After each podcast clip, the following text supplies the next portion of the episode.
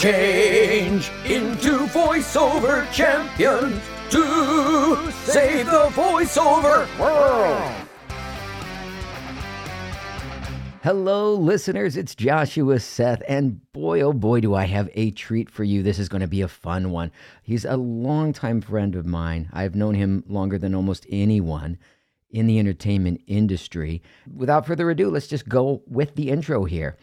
Jeff Nimoy is an Emmy Award winning voice actor, voice director, writer, and producer that's been in the entertainment industry for over 30 years.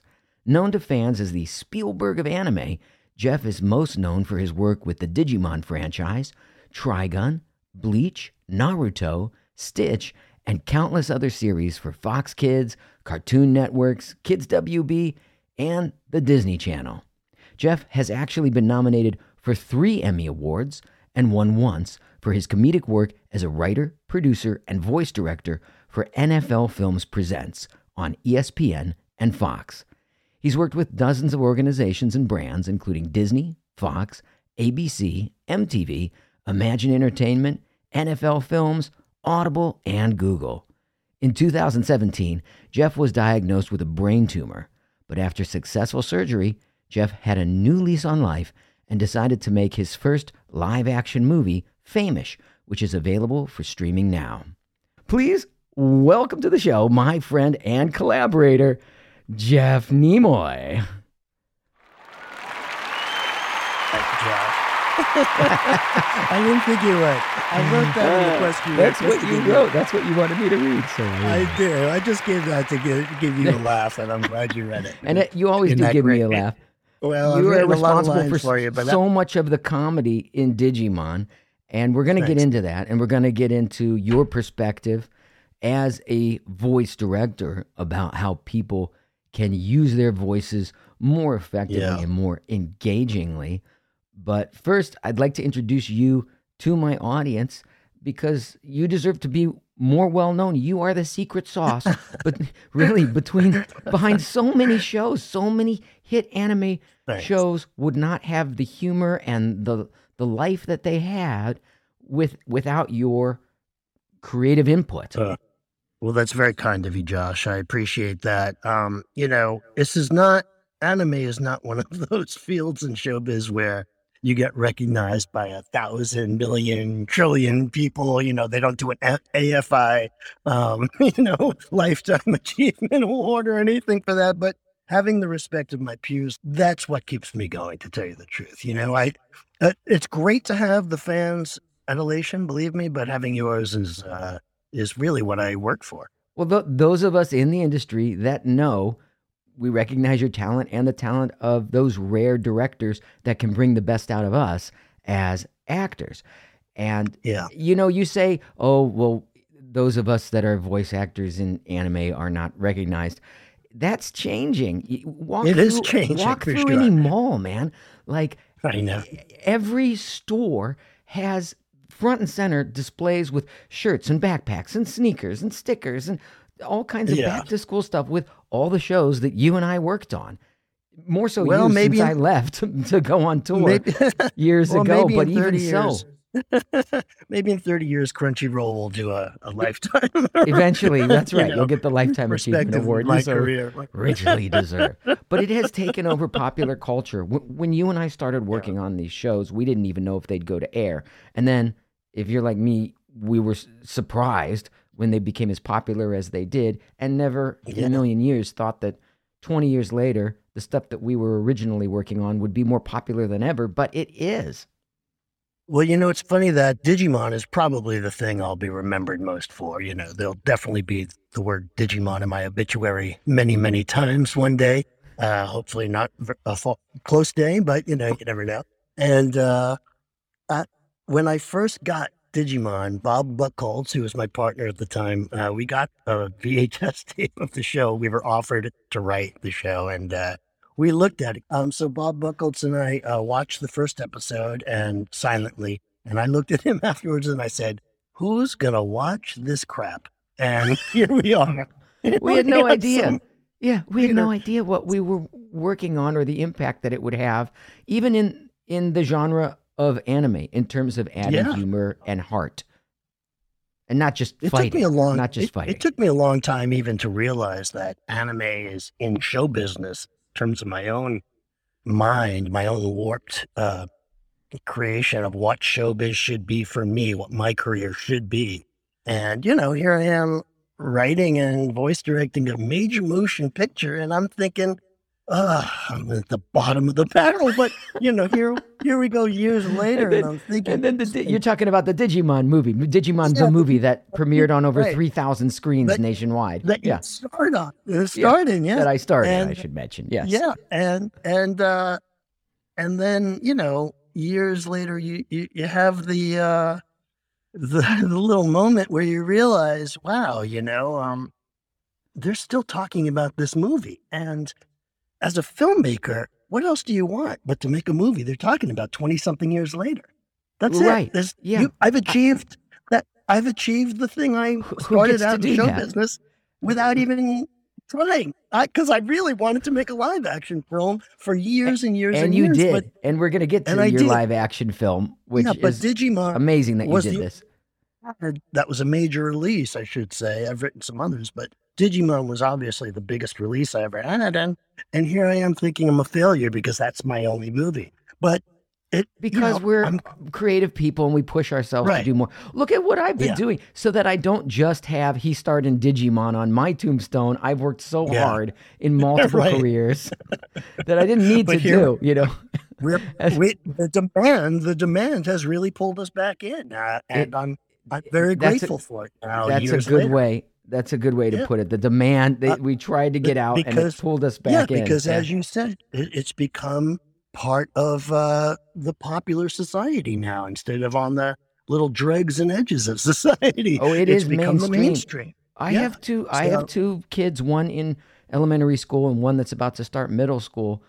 Their the artwork on their bedroom walls is Yeah, anime. The stuff that they Right. watch on their phones and iPads is the shows that you directed mostly, and oh yeah, and that I was in, and and that's what's on the their backpacks and Yeah. book covers, everything. It's it's all these shows, but th- this show isn't just about anime. That's just where our I know. connection It's about communication. it's about communication, and as who's better than a voice actor, somebody that has trained their voice uh, to express emotion and connect with people. Well, I'll tell you who's better. It's the directors that get those performances out of us. So I do want to get to that, but I want to I want to back up a little bit here because I've done a deep dive into Jeff Nimoy today. Boy, I, And w- wish I your- was Jeff Nimoy. all, he sounds all great. through your IMDb and and your website and everything. Learn stuff. Four, four, things some- Emmy nominations, but who's counting? Oh, I'm it was sorry. four Emmy nominations. Well, I pulled that off your website. You got to update that, man. I gotta, So- I gotta check. So, I, one thing I did know is we both got our start at New York University's Tisch School of the Arts. Although Go Violets. you, yes, you graduated before I entered. I just need to put that out there. Oh, I'm old. and and you, you you have an amazing amazing story about how you left New York and got started in LA, which is a journey that I took as well. But I I wasn't so quick to be recognized in the entertainment Yeah. industry as you were because you started winning awards almost immediately. No, now you're that's now you're you're only seeing you the started winning about. Rap awards is what I'm talking Oh, about. I wouldn't call that. I wouldn't call that success. You were yes, you were right. you were paying your rent as a rapper. Now I that's was- successful. Well, I don't, I don't know about a rapper. I was a Well, okay, let's let's fill in the song. audience what Let's- I'm talking about. Yeah. So I, when I came to LA, I had zero money, but I had a jar of change. So I would go to this restaurant called the Red Onion, which they were a bit of chains. They were all Mexican restaurants during the day and they were nightclubs at night, you know, dancing, what have you. They had all kinds of ladies' night, you know, male stripper one night, comedian stand up, open mic contest one night. And they had They The wouldn't hire you for any at- of those spots. no, the one I worked at, or the one I was in my neighborhood, was a rap contest.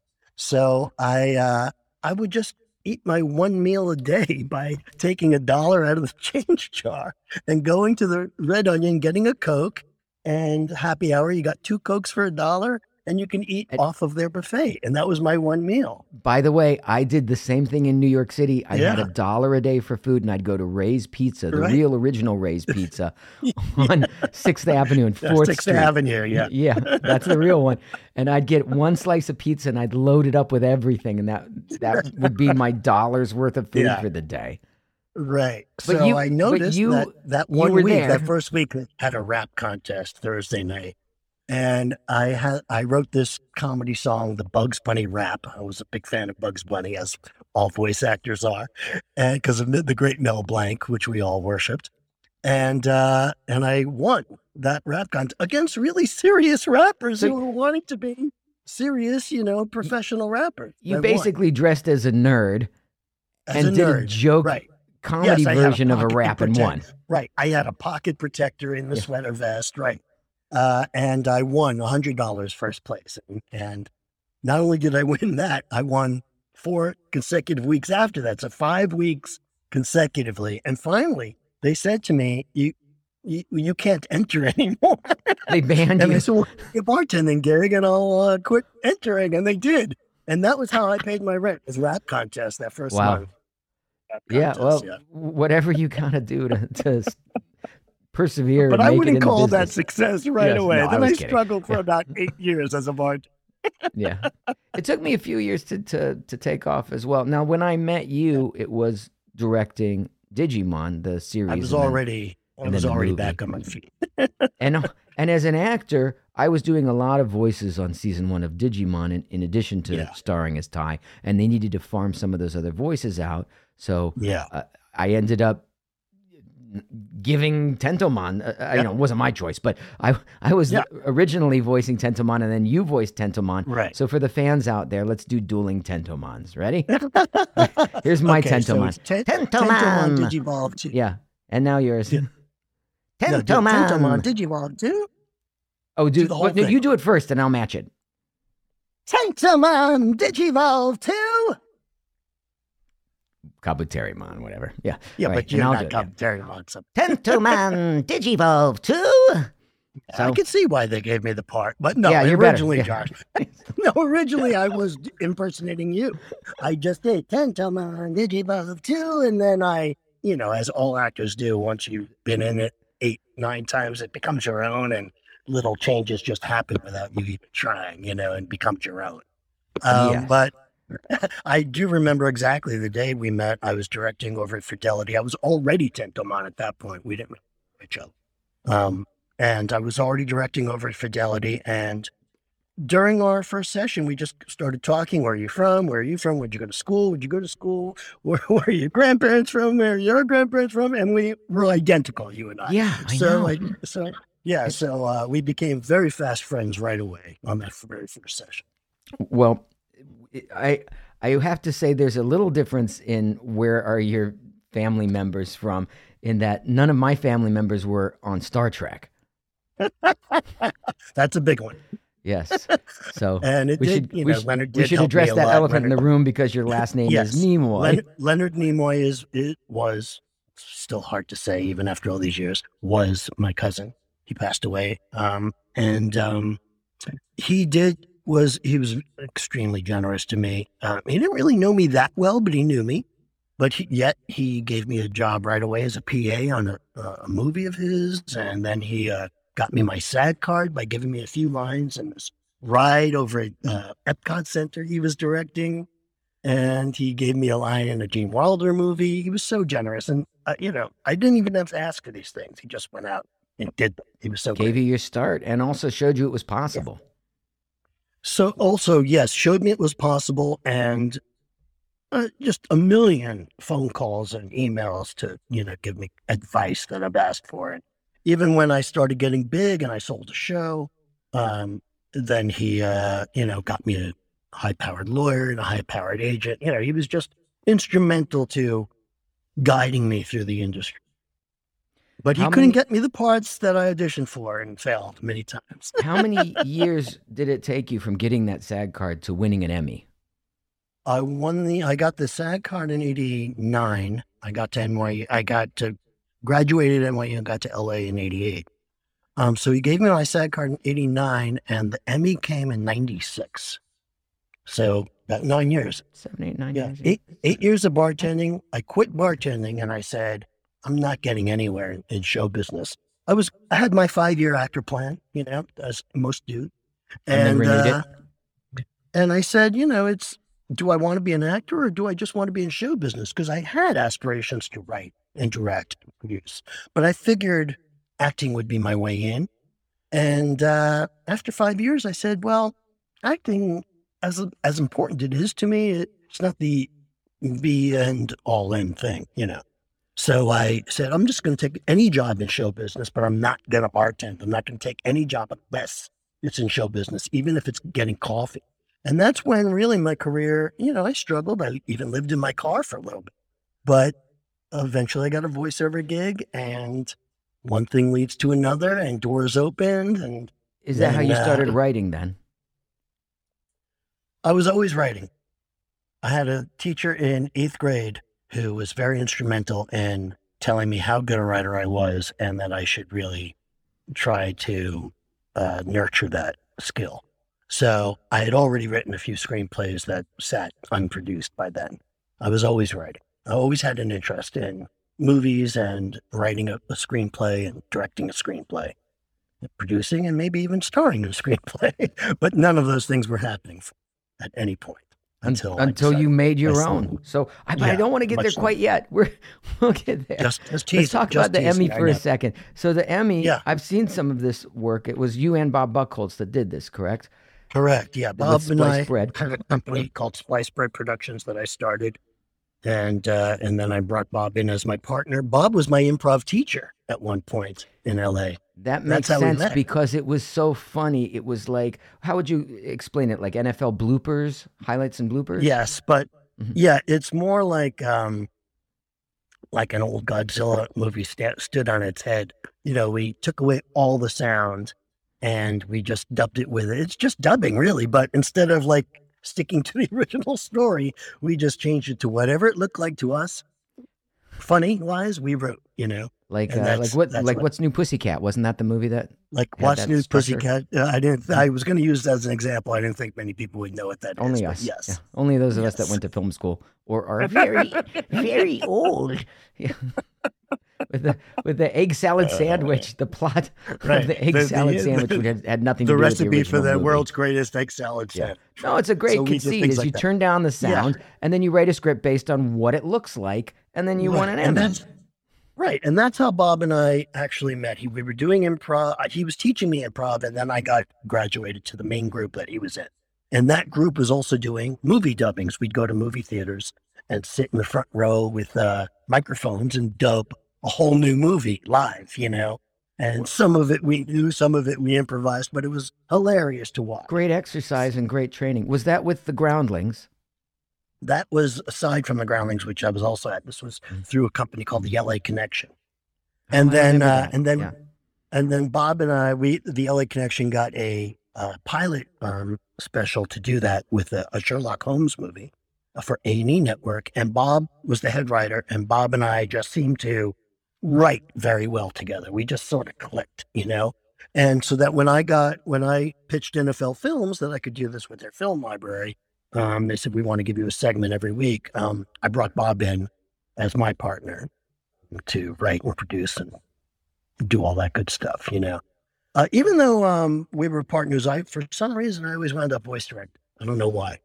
Bob is a very accomplished voice director in his own right, but I, I think one of the reasons that you worked as a voice director so frequently is because as a as an actor and a comedian, you know the beats, you know the emotional moments that you want to get out of your actors. So you're coming from our side, but as a writer, you also know what story points need to be hit to move the plot forward. And I've seen you rewrite scenes in the moment to, to get more comedy out of them or get more emotional engagement out of them or make them tighter and more efficient. So you you have these multiple skill sets that we're able to to work together. So so actually let's talk about that getting the best performances out of an actor or uh, out Yeah. pulling pulling something out of someone who who may not know Right. that they have it within them or or how to access it. Do you Do you have That's any good way to put insights you can share with us along those lines? Yeah, you know, every every human being is different, obviously, and everyone communicates differently. And um, this is a very big topic in my life, communication. That's why I wanted to do this podcast so badly. So, you know, not everything you say is going to get through to everyone the same exact way, and you've got to change it for them to understand it. Doesn't matter how you're saying it, as long as they can comprehend what you're saying. So, some people want to be left alone and want to figure it out on themselves and i only talk to them when they sort of need a little push in the or direction they're veering away from you know like colleen o'shaughnessy i give her very little direction you know someone like uh The voice of Large- Tails in Sonic or Sora in Digimon, Yes. we're referring to. someone like lara jill miller on oh, who played kari on digimon And um, Annie on Broadway. Yes, she needed a little more um, push getting there, you know, emotionally to these things because she came from a very kids entertainment world where there wasn't very emotion going, a lot of emotion going on, you know. So uh, I had to put her. So so I might have to describe a situation in her own life that you know she can relate to, so that then she can deliver those lines as Kari, thinking about that incident in her own life, you know. So you're So you start from the perspective of the other person to determine how best to to get a Well, it- performance out of them as opposed to what you want, what they need. Well, it ultimately comes back to what I want, but how do I get what I want is the is the struggle, is the key question for me. A lot of times they just give it to me because they're very talented and you cast really talented people, and that's 90% of it. But some people need a little push getting where you want, you know, and some people are just not giving it to you. And you have to just break it down for them and say, this is what I want. And you have to do the actual line reading a lot of actors hate that, but I always say afterwards, now you justify that in your own mind to get that to sound real coming out of your mouth, you know, because it's still got to, the actor's got to feel it, you know, they can't just do an impersonation of me doing the line, you know. Would you would you recommend improv to actors and voice actors as training in order to access those sorts of emotions and reads? Well, this this is the big thing about communication with me. This improv is the number one thing that got me there. I would recommend improv, improv classes for everyone who has communication issues because it teaches you to just throw yourself in there. First of all, there's no escape once you're in the scene. You can't go stop. Can I stop? Can I? Can we have a timeout? No, the scene's going on. You know, and there's a live audience there if you're a comedian, or there's a classroom there if you're taking a class, you know, and you, you can't just stop, you know, you're in there, go for it. It's about fully commitment. So if you fully commit yourself, if let's say you're a very shy person, my friend Brian Palermo, one of the legends at the Groundlings, um, he teaches a class to science nerds. He goes to like Jet Propulsion Center in Pasadena and he goes to MIT and he holds these improv classes with these science nerds because they they just have maybe issues talking to other people in a in a conversational setting or you Getting know what they know out of their head and right communicating exactly it in a way that So- people will listen to so- to others. so Brian teaches you, and I highly recommend this. It's commitment. It's fully commitment to whatever you're doing. So, let's say I have an issue talking on a podcast, right? So I'm just going to pretend I'm the world famous Jeff Nimoy. and go out there and well, Jeff Nimoy would answer these questions very uh, flamboyantly and bon vivant and not have any issues talking to you. You- I might, you know. What would your favorite celebrity do? exactly right? Mhm. Um, Yeah, these are these are theater games, really. right. They're theater Yeah. games, exactly, all created by Viola Spolin. The- Years I and years remember when. I got that book, that Viola Spolin's theater games book. I, it was like Yeah, I, it was like a, a bible to me of wisdom and techniques and tricks Yes. and uh, ideas in there. I would read it over and over in college in my first improv class. It was exactly. Adam Sandler stuff and that I still were- reference. Yeah, Adam was a good buddy of mine at NYU, and we took Adam uh, Sandler was there at the same time. Yeah, we were uh, f- completely from freshman to graduation. We were great friends, and we every year we would look through the um, comedy uh, classes, and you know, on on registration day, and we'd always try to pick them together, so we'd have the classes together. And Viola Spolin uh, uh, was one of them, you know, and Mhm. uh, That's probably where I took it, it too. was yeah it was just a really great um, lesson of jumping in commitment throwing yourself into it and if you have you know any struggles communicating i would say just pretend you're not you're a person who has trouble commu- you know doesn't have trouble communicating. Or let's say you know a person in your life who boy i wish i was as talkative or easy flowing as that person. Impersonate that person you know I- honestly, that's a great jumping off point. And Yeah, then right. once you inhabit that feeling yourself, you can let go of the trapping of feeling like it's, it's an impersonation And, like just me taking over into who you are eh, over time. and like me taking over Tentomon over time, it becomes yours. It's not Josh's. Just like you taking over. Tentomon. It's now mine. Everything comes back to Digimon. Full circle. All right. So, so before we leave the the the directing, anime, Yeah. producing, because you produced, direct, produced, directed, written, and acted in all these hit Yeah. shows. I'm just going to read a few of them, and then if there are any any highlights, highlights, Yeah. lowlights, stories that you'd like to share from any of these, let's knock them out right now. We because you were involved in a crucial way with Digimon, Trigun, Yeah. Bleach. I- And you you were Wolf, Wolfward in Bleach. You were a big character in that. I mean, right there, Digimon, Trigun, and Bleach. Those are I like would- three of the well- top anime ever, and that's just part Well, of your I- resume. You're leaving out the probably even bigger than those Naruto, which I was the first. and Naruto, of. of course, and not, Yeah, Naruto was the. Uh, it, Naruto was odd. Um, I I was doing a show called Zatch Bell, which is not as big as those shows. but no. I was on Zatch Bell. Yes, I know. I, Yes. that's the one uh, you told me. Uh, you you came out of retirement very uh, shortly to do that for me as a favor to me, and then you were like, "But no more. I'm out of here." and That's then I That did it for to do 64 episodes of Cyborg Right. Soldier 9 as the lead too. I kept trying to leave. That's why I had to move out of the state. I couldn't. I, I couldn't It's get too much out. work. Yeah. So, Wait, you, you went um, directly from directing Zatch Bell to directing Naruto? Yes, which was a you know a big jump. Uh, Naruto was a little too serious for my taste, you know, and I had also just developed this major motion picture for uh, Paramount at the time. I'm sorry, Sony. Oh my god, I'm getting old. Um, called uh, it was called Ninja High School. So it was a high school of ninjas, and it was a big comedy. And now I go to Naruto, which is basically a ninja high school, but it's very serious. But not So comedy. It, Mhm. It wasn't my type of show. I didn't love it. You know, I did my best, but then uh, uh, another Digimon came along after. But wait like a second. How many episodes of Naruto did you direct? Though it was a lot of them, as I recall. I directed only 14 episodes of Naruto, um, but Naruto went on for 11 more years. But I turned it down for Digimon Data Squad, which only lasted 50 Oh. episodes one year. So I turned down about 11 years of work. Smart. On one of the it. biggest hit anime series of all time. I didn't, I didn't. know Re- it so were you just on first season then? I only directed the first season. I only played Ah. like small parts here or there, just bit parts. But I remember watching 60 Minutes, and it was before Naruto aired. But at 60 Minutes, they were doing a thing on Comic Con, how big Comic Con was. This was 2006, maybe five, four. I don't remember.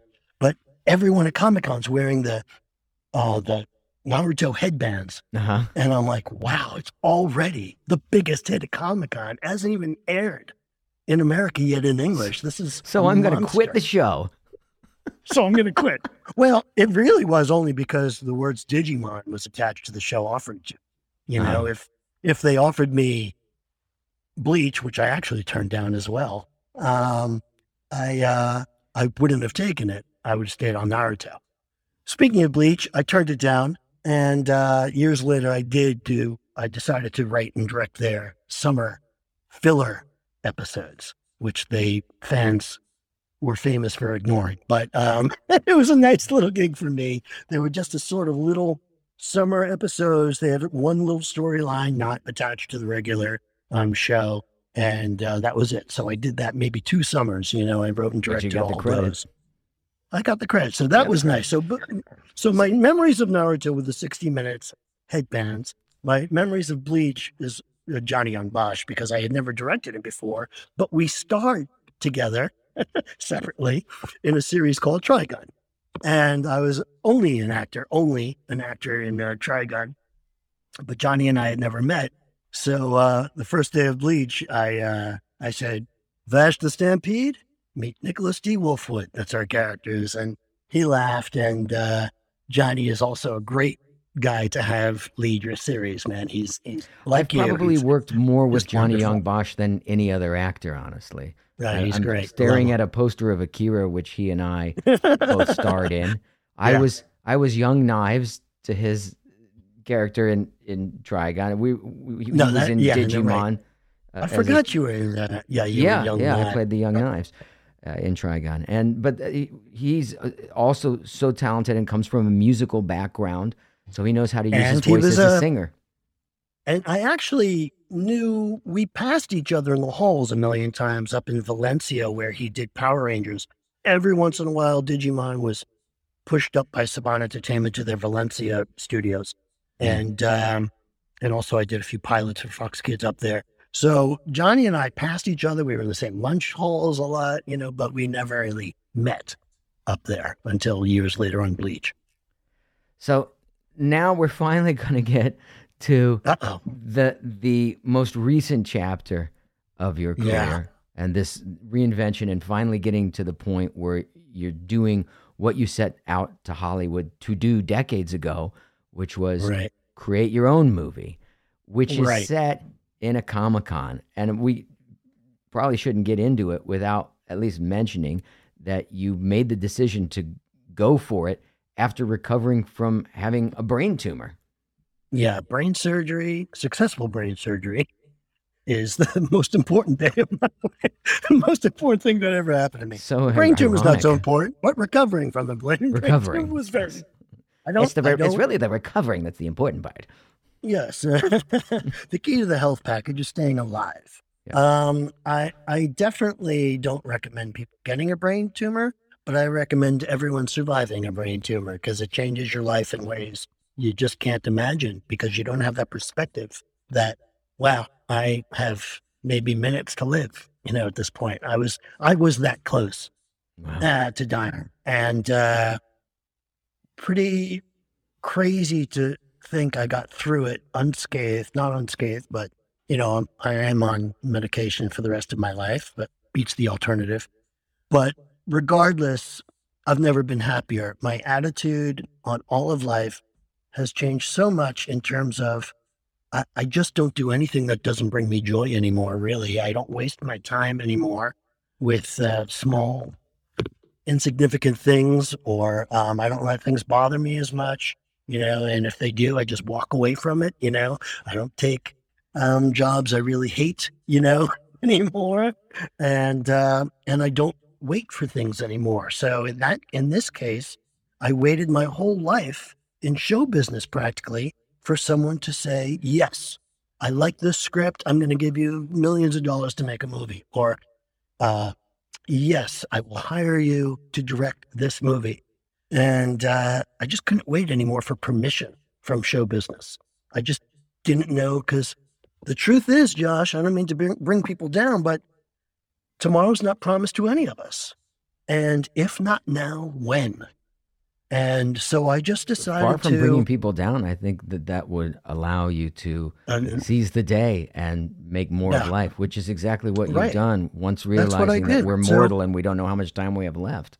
Yeah. So I said, um, how much money do I have? Not much. Okay. I'm not going to ask anyone for money because that's not what this is about. I'm not going to do a crowdfunding. I'm not going to do any kind of, you know, investment raise, you know, angel investors or anything. I'm just going to make it. And I went, I wrote a thing like, how can I make the cheapest movie possible and still make it look good? And because It doesn't look cheap. It really doesn't. Thank you.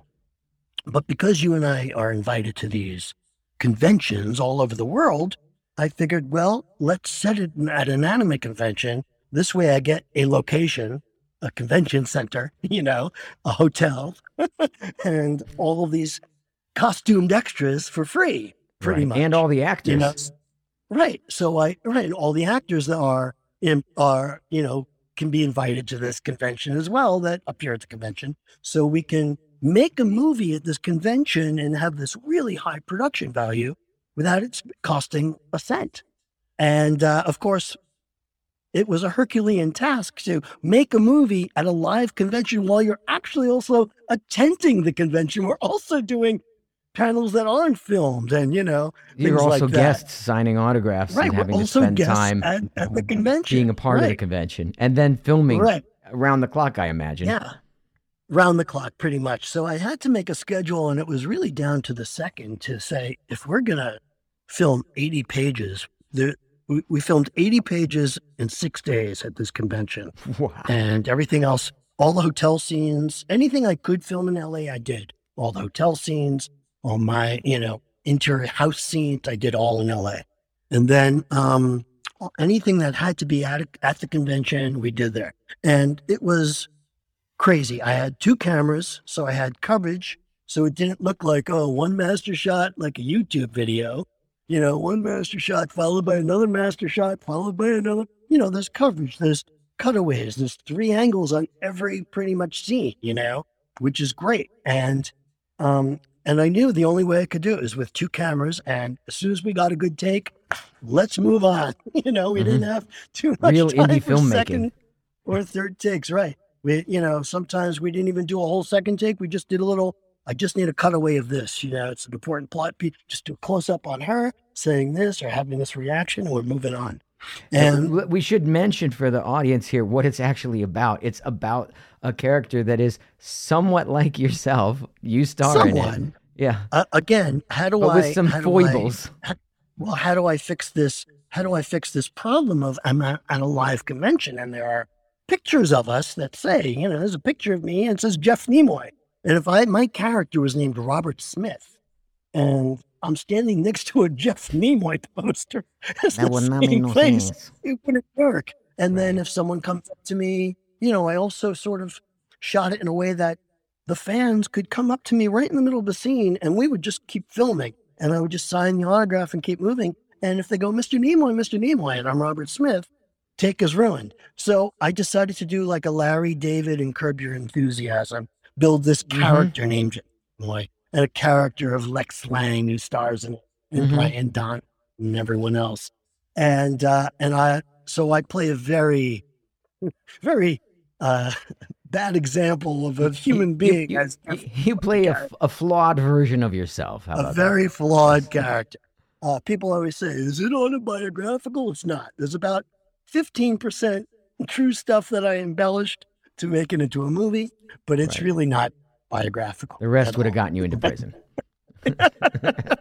right, and it deals with a lot of these things of like you know wokeism of people who weren't woke, and now that they know things are woke, are they willing to change or are they going to stick to their old ways? You know, it's a lot of, about that as well in in it subliminally. It's also about the trappings of celebrity or the the aspiring to about a be a celebrity when you're not quite Right. really a celebrity. right and i just and i discuss all those issues i mentioned to you earlier about uh, me not thinking anime is really show business and i put that scene right in there where i see, speak It's to a very honest. yeah it's very honest and you know obviously by the end of the movie i don't want to give anything away but you know he comes to realize that um, the fans play a much bigger part in his life than he ever realized and it took him to come to the edge of life really before he can realize that you know To appreciate the fans that made the opportunity. appreciate possible. anime and fans and the fact that you know are you in this business for the show for the money are you in this business for the acclaim or are you in this money business just because you're an artist and you like to do good work and affect people and here it is 20 years later and people are affected and i'm a success i'm not a failure I think And people will be surprised how many of us stay in show business because we want to do good work. That right you know, the money is necessary in order to not go do something else. and the Mhm. acclaim is nice and gratifying. But you know, I, I think you and I are alike in that way, in that we we just aspire to put out good work and and keep doing Yeah. better and making more things as we go along to have a body of work that represents uh, our best capabilities, which are ultimately, hopefully, improving. Yeah, that's another thing that changed about me. Um, I was this highly ambitious person. Obviously, you've mentioned my resume. You you can't not be super ambitious to put together that kind of body of work as not just writing, not just producing, not just directing, not just acting, all of them in every project, you know. So, um, like money to, now, it's like you said, it's important to live, but I don't need like billions. I don't need the mansion in Malibu that I thought I needed in my 20s and 30s, you know. I, I just need enough to get by because, but um, now I don't need the billion dollar job anymore. For, you know, you're saying I'm not starving. I do set my prices now because, you know, I'm in my twilight of my career, maybe, or towards the end, or, you know, the end rather than the beginning, more of a supervising role now than I was maybe earlier on. And I do set my prices high, which means I don't work that often. but when I do, it's something I really want to do. Well, Fame-ish was something that you wanted to do for a long time. And I think considering the limitations of time and budget, it came out great. And yeah, it's for Thanks. a specific audience, but that audience gets together at so. Comic Cons every weekend. So for anybody out there listening to this that hasn't seen it, if you run a con or you attend one, watch his film. Where can we watch Fame-ish? I, I, wait, I want to disagree with you for a second about that.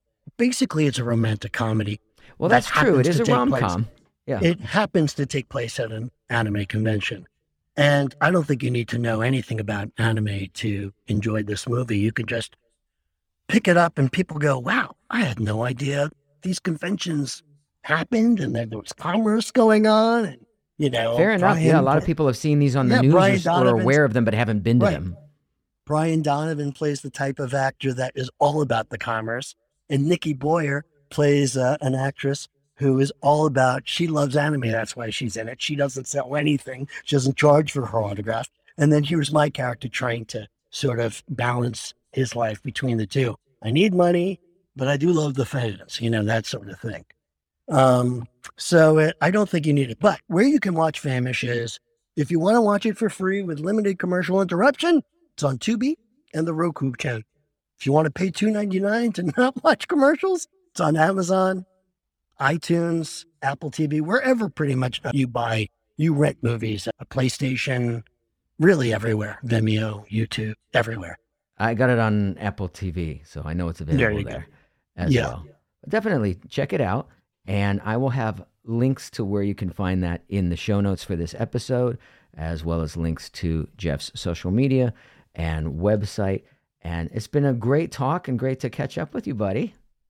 Josh, it's always great. You know, I'm so glad you and I stayed in touch after you moved to uh, FLA. And, uh, you know, I miss working with you, but we've, we've done more podcasts. Uh, FLA.